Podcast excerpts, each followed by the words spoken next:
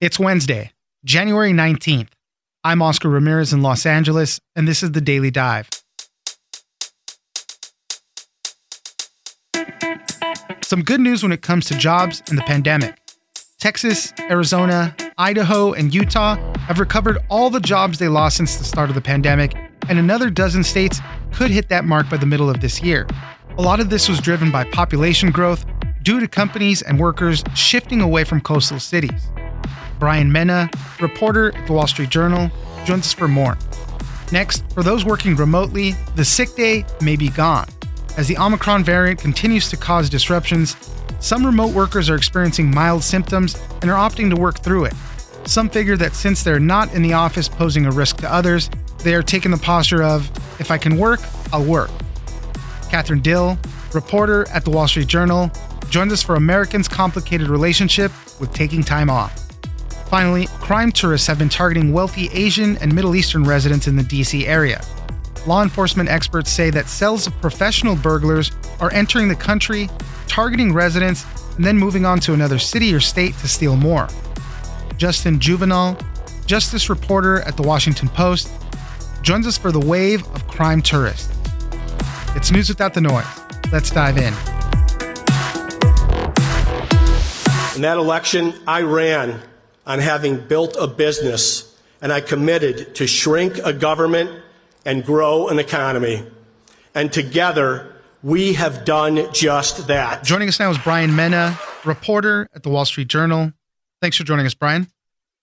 Great to be here. I wanted to talk about some good economic news. There are four states so far that have kind of recovered all of those job losses that they had when the pandemic started. We're looking at Texas and Arizona, Idaho, and Utah recovering a lot of those jobs. We're expecting to see more states get to those pre pandemic levels by the middle of this year. So, good news there. And we're looking at, you know, things like population growth, the early shifts by the businesses, the, you know, from pandemic regulations, kind of just getting them ahead of the curve to really recoup those losses. So, Bryan, help us walk through some of this. What are we seeing? So the main thing has to do with population growth, which had been which had been going on even before the pandemic in Arizona and Texas, and so uh, that's the main reason there because uh, you know people have been relocating to those places from expensive coastal cities like Los Angeles, New York, and so they go to maybe Phoenix or Dallas, and so people are taking jobs there, and so that drives employment growth. Uh, but there's also um, it also varies by sector and by state as well. For example, in Arizona, transportation and warehousing are growing sectors. And in Texas, the tech has been booming there. You know, we've heard of Oracle, uh, Tesla relocating their headquarters to Austin. So there's definitely um, sectors have a lot to do with it, but it's not as clear cut because, for example, you know, Hawaii is still grappling with lower participation rate, a high unemployment rate. And as we know, Hawaii is relying on tourism, but at the same time, Florida is also relying on tourism as well. And so that economy has been more resilient. So the other factor has to do with pandemic restrictions. And so we, we all know that Republican governments are, are more resistant to strict measures to mitigate COVID. And so this helps uh, businesses stay open. And so that's another main factor. You, so you have population growth, less restrictions on businesses, and what's going on with specific sectors. And so that's the overall gist of what's going on in those four states that have already uh, gone through that hurdle. There are a couple of other states that are on the precipice, like Montana and Nebraska. And so the new data comes out this Friday, and so we'll we'll know if more states join that club. A little bit more on the population growth and right and the shifts that is caused there. One of the experts you spoke to said that they expect a third of the states to return to their pre-pandemic levels by the middle of this year. California and states in the Northeast are lagging. So, to your point, right, uh, leaving those coastal areas, moving to these other states really helped them out. But now we see these coastal states uh, uh, lagging on, all on all of this. So, Texas and Arizona are growing at the expense of California and New York. And uh, I remember when Oracle announced that it would relocate to uh, Austin, its headquarters. Uh, you know, a lot of business owners in Silicon Valley were saying, you know, this is a reckoning. You know, we need to figure out how we can be business friendly because you know again these companies and in, in addition to that people are relocating to uh, these other states and they do this because these states have a lower cost of living and so uh, that's good for a company's employees uh, lower cost of living uh, high quality of life and so uh, yeah those are just some of the reasons why people relocate uh, in addition to the companies. And, you know, despite these states kind of recovering some of those job losses, there's still a ton of job openings out there. And even some of these states are struggling to find workers to fill those spots that are open. Uh, you talk to some people in the restaurant industries out there who we know uh, we're taking huge hits throughout the pandemic, but they're still having trouble finding people. Even construction crews are finding it difficult to retain and get more people. Yeah, yeah, everyone's feeling the quit rate. It's more pronounced than others, but overall, a lot of industries are dealing with workers quitting. And as you know, uh, workers are quitting for better opportunities. They want better wages. Uh, they want to do remote work. And when people can work remotely, uh, they don't have to live in San Francisco or New York City. Uh, they can move somewhere. And I, I, did another story about job openings, uh, how quits at record highs. And one business owner in New York City told me that, you know, uh, she workers quit and say they're moving to Arizona or Colorado, no notice. And so, um, definitely a lot of change of hearts as far as what people want to do as a job and where they want to live. And so uh, we'll, we'll keep seeing more of that throughout this year.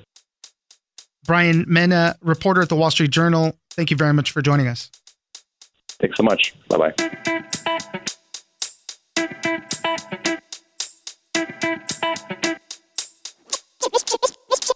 there's not much to do when you're an adult who's maybe you know isolated in part of your house away from your kids or your family um, some people chose to work others felt pressure and of course a lot of employers as you said are facing worker shortages so the incentive to continue plugging away is high joining us now is kathryn dill reporter at the wall street journal thanks for joining us kathryn my pleasure let's talk about the sick day it seems to be going by the wayside now, at least for remote workers in some cases. We're seeing all the disruptions, obviously, that's going on because of COVID 19 with this Omicron variant. What we're seeing is a, a lot of more milder infections, thankfully. You know, that's not across the board, but that's what we're finding out uh, is happening a lot of times.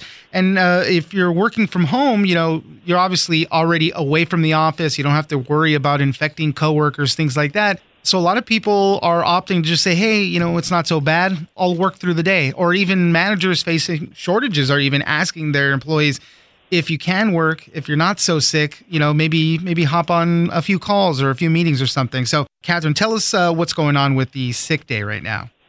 Certainly. Well, this is something we were seeing a little bit of before the pandemic folks had a few more options for if they were sick and it gave them a little bit of pause to think about coming in and you know everybody's had that experience of sitting next to the person who's just like hacking away right. during the workday at their desk but you know they're putting in their time and so this was changing a little bit before the pandemic, but then with the onset of, of COVID, calling your boss and saying, I've tested positive for COVID was a way for some workers to actually be able to check out. Certainly, they were also feeling sick. But it was a way for folks to say, you know, like, I have to go back to bed. I have to rest. I need a sick day. With Omicron, what we're seeing is that lots of people are sick at the same time right now because of the extremely high case count. But many people, because of rising vaccination rates and boosters, are experiencing much, much milder cases. And that can still mean you feel ill, but it's not necessarily debilitating. And so we see lots of folks choosing to work through the day. You know, a few people we talked to said there's not much to do when you're an adult who's maybe, you know, isolated in part of your house away from your kids or your family. Um, some people chose to work, others felt pressure.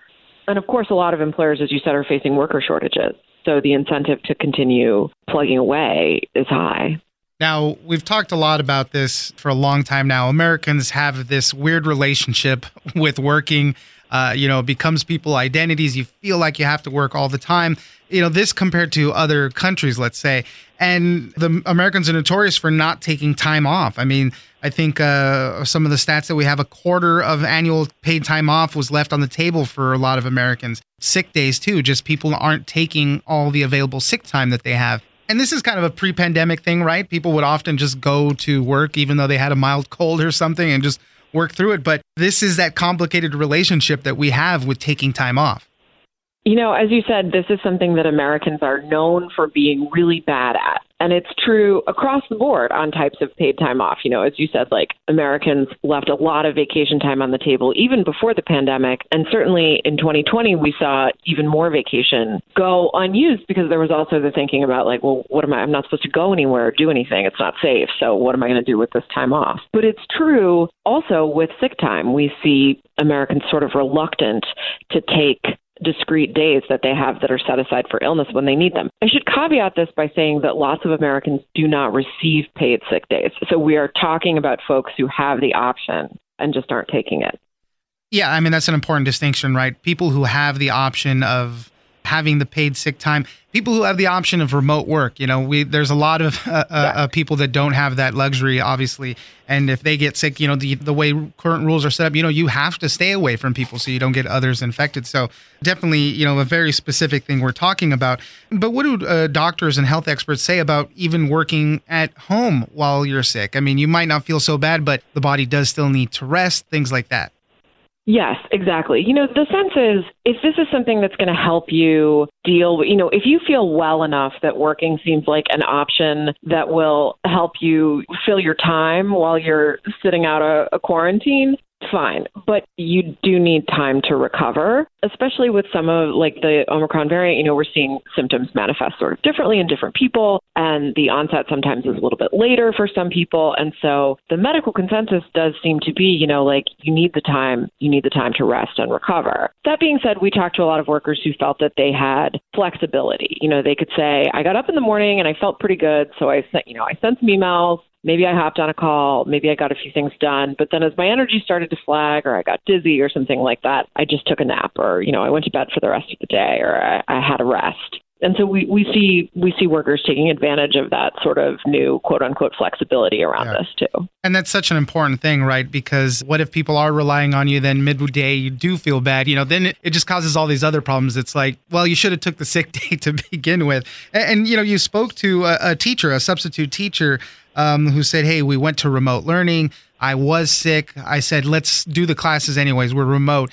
And uh, even by the end of his uh, session, you know, he said he was falling asleep on camera almost. So it still could be, you know, uh, cause an issue uh, with trying to work through the day without having to take the sick time.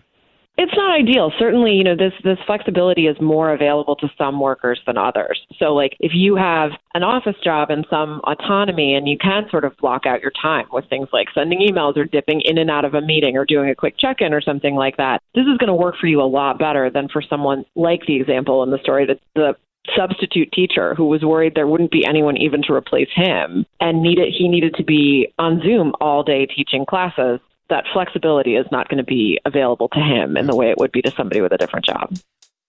Kathryn Dill, reporter at the Wall Street Journal, thank you very much for joining us.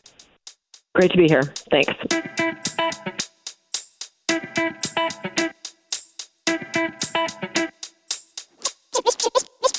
And it appears that these burglars were able to make off with millions of dollars worth of stuff in all of these various states before they were actually captured roughly two years after the spree began. Joining us now is Justin Jouvenal, justice reporter at the Washington Post. Thanks for joining us, Justin. Thanks for having me on. Let's talk about a, uh, an interesting story you wrote up about crime tourists. So there's been uh, investigations going on for a long time right now, and this uh, particular story has to do with international gangs, not necessarily gangs, but uh, uh burglars targeting DC area residents, wealthy Asian residents, and Middle Eastern residents. They were able to take about uh, a few million dollars. It was very tough for detectives to keep up with them because they're so mobile. They get into the country, they attack one neighborhood, then move to another state and do the same rinse repeat. So, Justin, tell us a little bit more about these crime tourists. This all began back in late 2018 when police in the suburbs of DC started noticing these burglaries that fit a particular pattern. They would see that the burglars were targeting the homes of Asian and Middle Eastern families.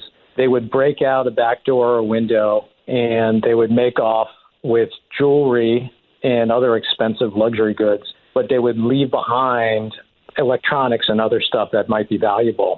So this went on for almost two years, and they were eventually able to realize that what was going on is the burglars were rings of folks from mostly Colombia who had traveled to the United States and gotten into the country illegally on the express purpose of trying to rob these homes. These folks set up bases in particular states. In this particular case, there was a group in Georgia and a group in Texas. And then once they're here, they travel around from state to state committing burglaries or targeting jewelry salesmen or even targeting jewelry stores. There's a number of different varieties of or flavors of these uh, burglars. In this particular case, the investigators quickly realized they weren't just dealing with burglaries in the DC area. They connected this particular ring to burglaries in Texas, Georgia, South Carolina, and North Carolina.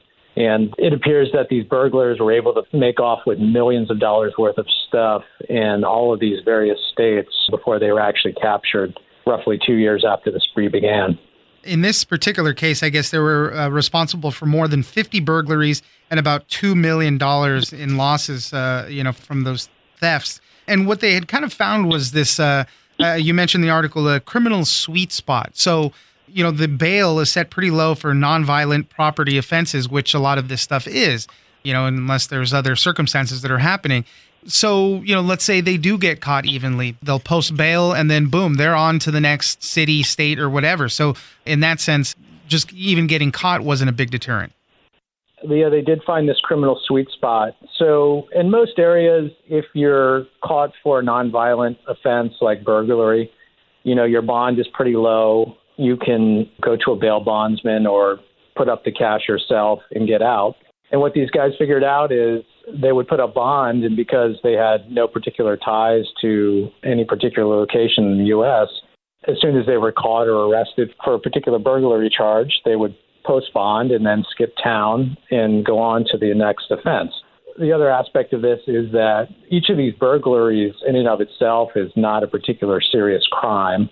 The federal authorities have bigger fish to fry in most cases. They're dealing with violent gangs, they're dealing with human trafficking.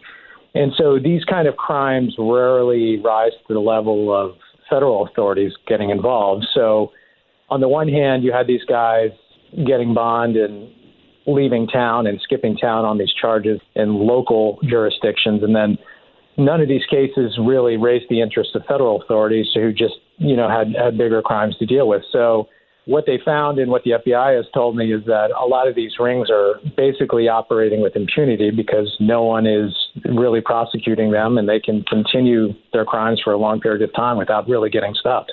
Yeah, and crime on multiple levels, right? So there's also the immigration aspect of this. As you mentioned, a lot of these guys were from Colombia, but they're coming from Chile also. And, you know, they're getting false documents. They're even saying that they could be Puerto Rican because they have U.S. citizenship. So, uh, you know, they're fudging a lot of that stuff too. And uh, so the immigration aspect is another big part of it. Yeah, there's actually a pretty big immigration aspect to it. The authorities have seen a large increase in uh, Chilean crime tourists in recent years and they attribute that to this program that Chile was accepted into back, I think, in 2014. Basically, uh, it's a program that allows about 40 countries around the globe to get pre screened for tourist visas.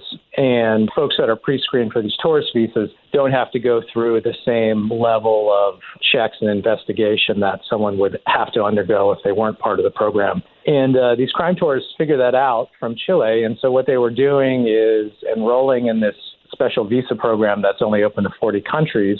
And the authorities would not do the same level of investigation of these guys as they would people who were applying for normal visas, and they were able to get into the country and, and commit these crimes. Some of these folks were heading right back to Chile or Colombia, wherever they were coming from. But some of them were actually trying to settle down in the United States, and some of them they have fraudulent, sometimes very good fraudulent Puerto Rican documents made. And the the whole idea behind the Puerto Rican documents is that Puerto Ricans are U.S. citizens. So if you get caught and you say that you're Puerto Rican, you have fairly good looking documents, you know, you would uh, perhaps escape the yeah. scrutiny of immigration authorities.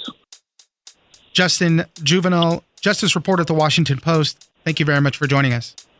Thanks for having me on.